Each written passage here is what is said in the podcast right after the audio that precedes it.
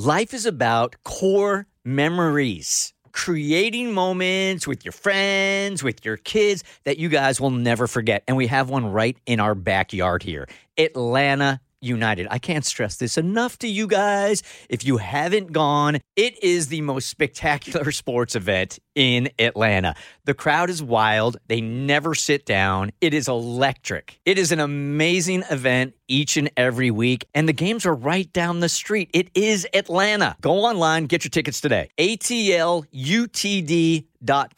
Mom deserves the best, and there's no better place to shop for Mother's Day than Whole Foods Market. They're your destination for unbeatable savings, from premium gifts to show-stopping flowers and irresistible desserts. Start by saving 33% with Prime on all body care and candles. Then get a 15-stem bunch of tulips for just $9.99 each with Prime. Round out Mom's menu with festive rosé, irresistible berry chantilly cake, and more special treats. Come celebrate Mother's Day at Whole Foods Market.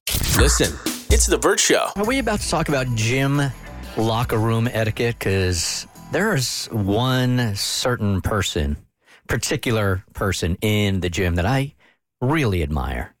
And it's the dudes that are so proud of what they look like naked that they never use a towel. They can walk right through that gym locker room and with such confidence, Just let it swing, just letting it swing. swing and sway. In fact, I think that they do certain mo- movements to show off. Even Nuh-uh. I swear to you, it's impressive. and you're not one of those dudes. Hell no. I had like seven towels wrapped around me before I go in like the sauna.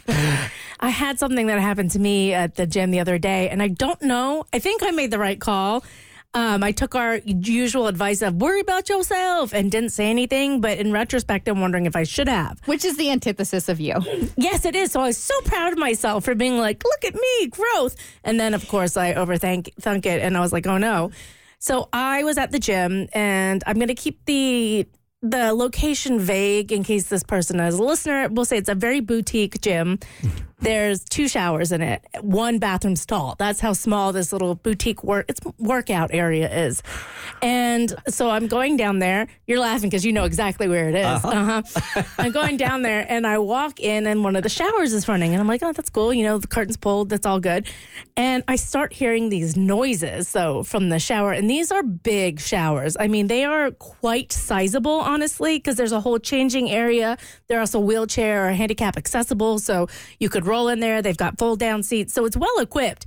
And it's this woman and she is making these noises. And at first, it sounds like, you know, like when you're all tight and tense and the hot water hits and you're like, ah, like it just feels so Yeah, good. sure. And I'm like, oh, good on her. She must have been lifting some weights, getting relaxed. And then it keeps happening. No.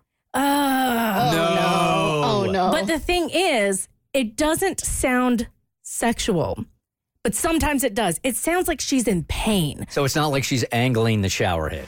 No, no, I, I don't know. The water falling sounded normal. Okay, it didn't sound like any weird, you know. like she was up close in the area. Yeah, exactly. But she's. It was like, oh, ah, Oh, Ooh. okay. uh, and so it went back and forth between the two, and I was like, do I need to be like?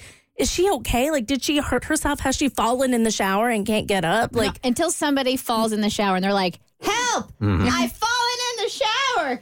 Pick me up!" Life alert! Help! yeah. you got you got to know though this gym is like it was me and her and she didn't know I was there. She was the only one mm. in the bathroom but also in the actual gym itself, which is a pretty small room connected to it. So she may not have known anyone was there and if she had yelled, you would not have heard her mm. outside it. So I went in quietly and I didn't say anything and I hear it and I'm like I, I don't know if I should mm-hmm. alert her to my presence. I was like that's weird though. We're in a public space. Like clearly she'll know how to act like you would act accordingly. So to this day, I'm like, I don't know if I should have checked on her and asked if she was okay So or you if she still was haven't? doing some sketch in the shower. I didn't say anything. So she could still be in there. no, she's not in there anymore. She was gone by the end of my workout. But I feel like I feel like somebody could have died and I would not have known. I think you handled it appropriately. I don't think so. I think I should have made noises back. I think you should have said something like, "Hey, everybody, everybody, all right?" But how embarrassing is that if all you're doing is showering and you have sore muscles and someone's like, "Are you dying?" You worked out so hard. Are you dying or are you pleasuring yourself? I think you killed somebody. Oh, oh God. I am pretty certain you killed No, somebody. No, it wasn't me. It was the gym, and that's why I don't work out. Okay, you killed somebody. Go walk with God. Well, I'm a murderer, so watch it. Listen, it's The Bert Show.